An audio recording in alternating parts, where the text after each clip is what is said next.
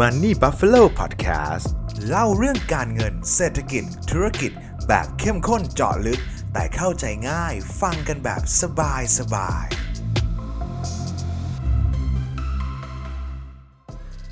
ทุกวันนี้ครับสถานการณ์เศรษฐกิจโลกของเรานะครับ เจอทั้งวิกฤตเงินเฟ้อแล้วก็ราคาพลังงานที่มันแพงครับ แต่เท่านั้นยังไม่พอครับณปัจจุบันเรายังเจอวิกฤตใหม่ที่ชื่อว่าวิกฤตราคาอาหารโลกปี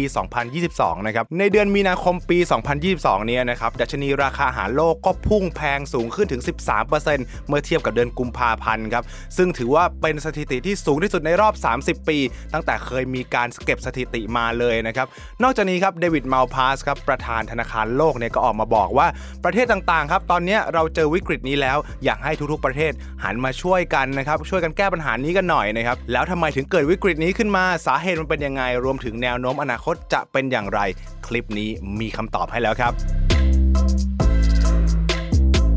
สำหรับใครที่ฟังในพอดแคสต์นะครับ แล้วบางช่วงบางตอนเราอาจจะมี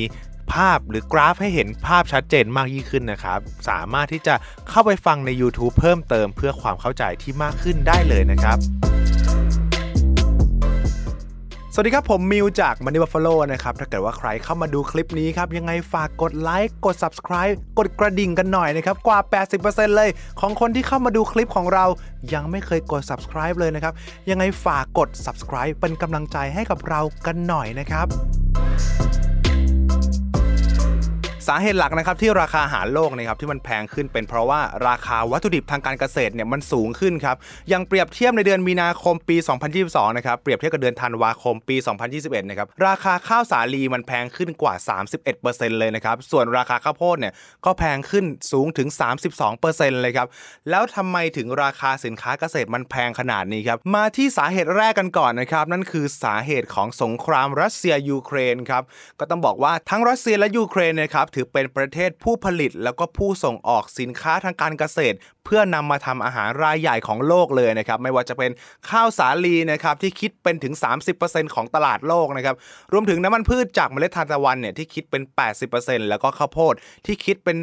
19%เลยครับปกติแล้วพื้นที่ทางฝั่งตะวันออกของยูเครนนะครับถือเป็นพื้นที่เพาะปลูก ข้าวสาลีและก็ข้าวโพดนะครับแต่ปัจจุบันครับมันกลายเป็นสนามรบไปแล้วครับ ซึ่งรัสเซียเนี่ยมีการยึดครองพื้นที่นั้นๆทำให้ไม่สามารถเพาะปลูกได้นะครับส่วนทะเลดำครับที่ก่อนหน้านี้ฮะเป็นพื้นที่สำหรับการส่งออกเป็นท่าเรือสำหรับการส่งออกสินค้าไปยังต่างประเทศครับก็ถูกเรือรบของรัสเซียนะครับยึดครองไปหมดแล้วทำให้ไม่สามารถส่งออกได้นั่นเอง ดังนั้นแล้วครับในหลาย ๆ ประเทศครับที่มีการพึ่งพาการนำเข้าสินค้าทางการเกษตรของ 2 ประเทศนี้ครับก็ได้รับผลกระทบ แล้วก็เกิดวิกฤตทางอาหารไปแบบเต็ม ๆ ครับไม่ว่าจะเป็นประเทศมองโกเลีย อาร์เมเนีย อียิปต์เยเมน ลิเบีย ปากีสถาน แล้วก็ตุรกีครับนอกจากนี้ครับสงครามรัสเซียยูเครนก็ยังทำให้ราคาปุ๋ยเนี่ยมันแพงขึ้นอีกด้วยนะครับ ปกติแล้วอย่างที่ทุกคนรู้กันครับว่าปุ๋ยเนี่ยเป็นสิ่งสำคัญที่ในการเพาะปลูกพืชทางการเกษตรต่างๆนะครับเมื่อไรก็ตามที่ราคาปุ๋ยแพง ก็ทำให้ราคาสินค้าทางการเกษตรต่างๆ มันแพงขึ้นตามไปด้วยครับเหตุผลที่มันแพงขึ้น เพราะว่ารัสเซียนะครับเป็นผู้ส่งออกวัตถุดิบที่ใช้ทำปุ๋ยรายใหญ่ของโลกเลยนะครับ อย่างเช่น แร่โพแทสนะครับเอาไว้ใช้ทำปุ๋ยโพแทสเซียมนะครับแล้วนอกจากนั้นก็จะมีซัลเฟตอีกด้วยครับแล้วรู้กันหรือไม่ครับว่า ก๊าซนะครับเป็นต้นทุนสำคัญในการผลิตแอมโมเนียในปุ๋ยด้วยเหมือนกันนะครับแล้วราคาก๊าซที่มันแพงอยู่ในปัจจุบันเนี่ยก็ทำให้ราคาปุ๋ยเนี่ยมันแพงขึ้นตามไปด้วยนั่นเองครับสาเหตุที่ 2 ครับก็คือเรื่องของสภาวะโลกร้อนนะครับ สภาวะโลกร้อนนะครับเป็นปัญหาที่เรื้อรังสุดๆไปเลยนะครับ สภาวะอากาศที่มันแปรปรวนนะครับทำให้ผลผลิตทางการเกษตรเนี่ยมันมีปัญหา มันมีปริมาณที่น้อยเนื่องจากผลผลิตทางการเกษตรต่างๆ ก็ล้มตายไปเป็นจำนวนมากเลยครับ อย่างสภาวะโลกร้อนนะครับเห็นได้อย่างชัดเจนเลยในกรุงเดลีประเทศอินเดียนะครับ ซึ่งเจอกับคลื่นความร้อนนะครับที่พุ่งสูงถึง 49.2 องศาเซลเซียส ในเดือนพฤษภาคมปี 2022ที่ผ่านมานี้ครับ จากสภาวะแบบนี้นะครับเกษตรกรของอินเดียนะครับหลายรายบอกเป็นเสียงเดียวกันเลยครับว่า การที่เกิดเหตุการณ์แบบนี้เนี่ยส่งผลกระทบต่อการเก็บเกี่ยวของข้าวสาลีอย่างแน่นอนครับ หลังจากนั้นไม่นานครับรัฐบาลอินเดียก็ออกมาประกาศครับว่าห้ามมีการส่งออกข้าวสาลีออกไปต่างประเทศนะครับ เนื่องจากว่าเพื่อเป็นการป้องกันการขาดแคลนอาหารในประเทศนั่นเองครับ แต่อย่างที่เรารู้กันดีนะครับว่าโลกของเราตอนนี้นะครับเจอกับปัญหาเงินเฟ้อแล้วก็ราคาพลังงานที่มันพุ่งสูงขึ้นใช่ไหมครับอินเดียก็หนีไม่พ้นครับ ยังไงอินเดียก็ต้องเจออยู่ดีครับ ซึ่งปัญหาเนี่ยครับทำให้ราคาอาหารภายในประเทศของอินเดียนะครับมันพุ่งสูงขึ้นตามไปด้วยนะครับ ราคาข้าวสาลีก็แพงขึ้นจาก 1,120 ดอลลาร์ต่อบุชเชลนะครับพุ่งขึ้นเป็น 1,270 ดอลลาร์ต่อบุชเชลเลยนะครับ แล้วก็ไม่ใช่แค่ข้าวสาลีที่อินเดียเขาห้ามส่งออกนะครับ แต่ยังมีการห้ามส่งออกน้ำตาลด้วยเหมือนกันครับ อย่างประเทศอินเดียนะครับเขามีปริมาณการส่งออกน้ำตาลที่มากเป็นอันดับ 2 ของโลกเลยนะครับอยู่ที่ 7.2 ล้านตันต่อปี ส่วนอันดับหนึ่งก็คือประเทศบราซิลครับอยู่ที่ 32.1 ล้านตันต่อปี อันดับ 3 ก็คือไทยของเรานี่เองนี่แหละครับที่มีปริมาณการส่งออกน้ำตาลอยู่ที่ 4 ล้านตันต่อปีครับ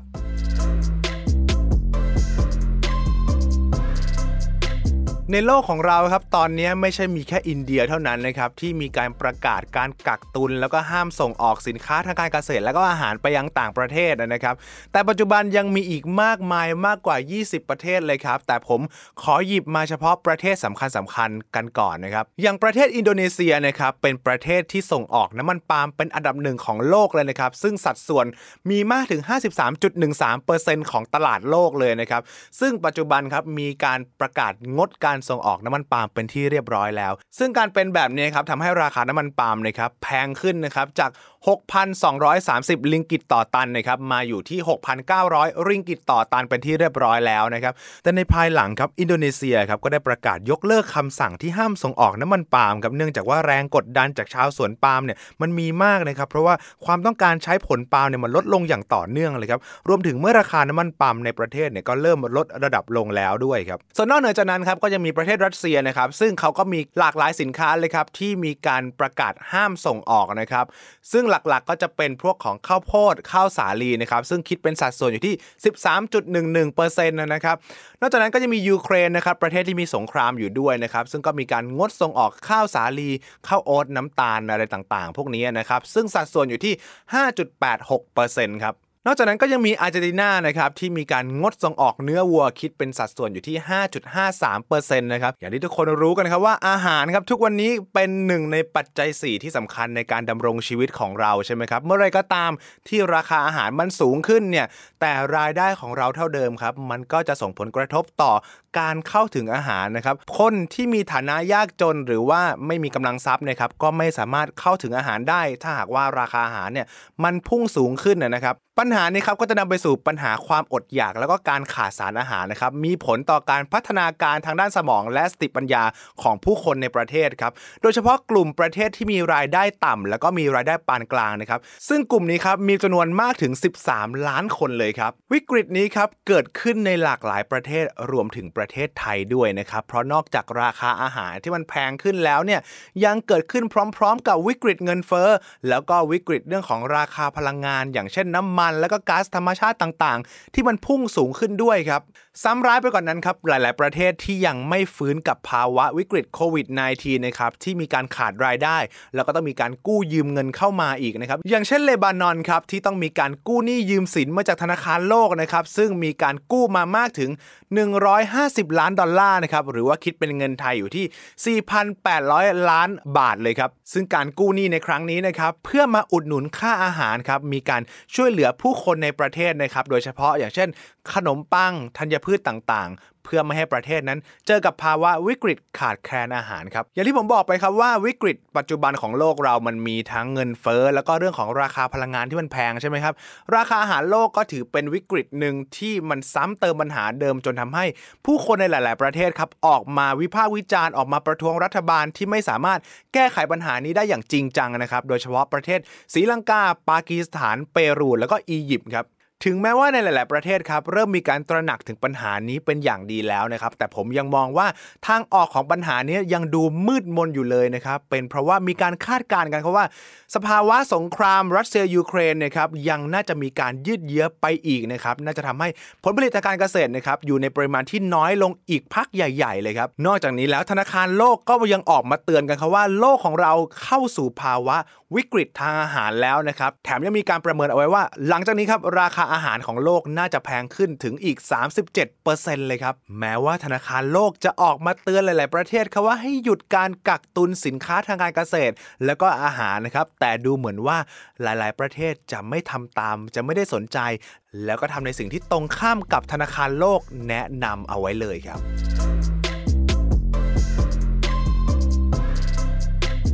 ในส่วนของไทยเรานั้นครับผมถือว่าโชคดีมากเลยนะครับ เพราะว่าไทยเราครับไม่ได้มีการพึ่งพาการนำเข้าสินค้าอาหาร แล้วก็การเกษตรต่างๆ จากประเทศที่มีการงดส่งออกนะครับ โดยที่ไทยเรานั้นครับมีการนำเข้าสินค้าประเภทอาหารนะครับเพียงแค่ 1%ของตลาดโลกเท่านั้นเองครับ โดยที่ไทยเรานั้นครับถือว่ามีความมั่นคงทางอาหารอยู่ในเกณฑ์ที่ดีนะครับอยู่ในลำดับที่ 9 ของเอเชีย แล้วก็ลำดับที่ 51 ของโลกนะครับจากทั้งหมด 113 ประเทศทั่วโลกครับเพราะว่าไทยนั้นครับเป็นประเทศที่สามารถผลิตสินค้าทางการเกษตร แล้วก็ผลิตอาหารไว้บริโภคเองได้อย่างสบายๆเลยครับไม่ใช่แค่นั้นครับยังมีเหลือมากพอที่ทำให้สามารถส่งออกสินค้าไปยังต่างประเทศได้ทำให้สามารถสร้างรายได้ได้นะครับซึ่งนี่ถือเป็นโอกาสที่ดีเลยครับที่สามารถสร้างรายได้ได้อย่างเป็นกอบเป็นกำนะครับแล้วก็สามารถช่วยเหลือประเทศต่างๆ ที่มีภาวะขาดแคลนอาหารได้อีกด้วย โดยในช่วงเดือนมีนาคมปี 2022นะครับเมื่อเทียบกับช่วงเดือนมีนาคมของปี 2021 ที่ผ่านมานะครับไทยเรานั้นครับมีการส่งออกข้าวเพิ่มขึ้นถึง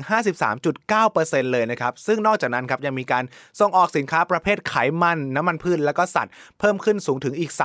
350%ครับส่วนน้ำตาลทรายครับก็เพิ่มขึ้นสูงถึง 204.3%เลยครับอย่างไรก็ตามครับไทยเราก็ไม่ควรประมาทอยู่ดีนะครับ เพราะว่าต้นทุนการผลิตอาหารเนี่ยมันเพิ่มขึ้นเรื่อยๆนะครับ อย่างเช่น ปุ๋ยเคมีที่เราต้องมีการนำเข้าจากต่างประเทศนะครับ ตอนนี้ราคาก็พุ่งแพงขึ้นมาถึง 10%แล้วนะครับ ซึ่งไทยเราก็ยังต้องมีการนำเข้าปุ๋ยฟอสเฟตนะครับ ซึ่ง มากถึง 45%ของปริมาณการใช้ทั้งหมดในประเทศครับ ในภาพรวมแล้วครับวิกฤตราคาอาหารโลกปี 2022 เนี่ยครับเป็นสิ่งที่ทุกประเทศต้องเฝ้าระวังนะครับ เพราะว่าเสี่ยงมากๆเลยครับต่อการซ้ำเติมปัญหาเดิมอย่างวิกฤตเงินเฟ้อแล้วก็ราคาพลังงานที่มันแพงขึ้นนะครับ ถึงแม้ว่าไทยเราจะมีความมั่นคงทางอาหารที่ดีมากๆอยู่แล้วนะครับ แต่อย่างที่ผมเล่าไปครับว่า ต้นทุนการผลิตอาหาร แล้วก็ต้นทุนพลังงานต่างๆ ค่าขนส่งต่างๆ เนี่ยมันก็พุ่งสูงขึ้นเรื่อยๆนะครับยังไงเราก็ประมาทไม่ได้นั่นเองครับ ซึ่งราคาอาหารนะครับมันปรับตัวสูงขึ้นเรื่อยๆ ตั้งแต่ปลายปี 2021 แล้วนะครับ ซึ่งมันหลีกเลี่ยงไม่ได้เลยครับ ที่มันกระทบต่อค่าครองชีพของเรานะครับ อย่างไรก็ตามครับ หลังจากนี้เราคงต้องมาลุ้นกันต่อครับว่าจะมีมาตรการรัฐมาตรการไหนเข้ามาช่วยเหลือประชาชนแบบเราๆอย่างไรก็ตามครับสุดท้ายแล้ว เราคงต้องหันมาดูแลตัวเองกันก่อน หันมาวางแผนการเงินให้ดีกันก่อนนะครับแล้วถ้าหากว่าใครมีไอเดียดี ๆ ที่อยากให้รัฐเข้ามาช่วยเหลืออะไรลองคอมเมนต์มาบอกกันหน่อยนะครับเพื่อว่ารัฐจะเข้ามาอ่านกัน แล้วก็นำไปแก้ไขให้กับเราได้ครับสุดท้ายครับ ถ้าเกิดว่าใครชื่นชอบคลิปนี้ครับ ยังไงฝากกดไลค์กด subscribe กันหน่อยนะครับ เพราะว่าจากที่ผมไปดูสถิติหลังบ้านมาใน YouTube นะครับ ก็ต้องบอกว่าหลายๆ คนที่ดูคลิปกว่า 80%เลย ยังไม่เคยกด subscribe กันเลย ยังไงก็ขอรบกวนกด subscribe กันหน่อย เพื่อเป็นกำลังใจให้กับเรากันหน่อยนะครับ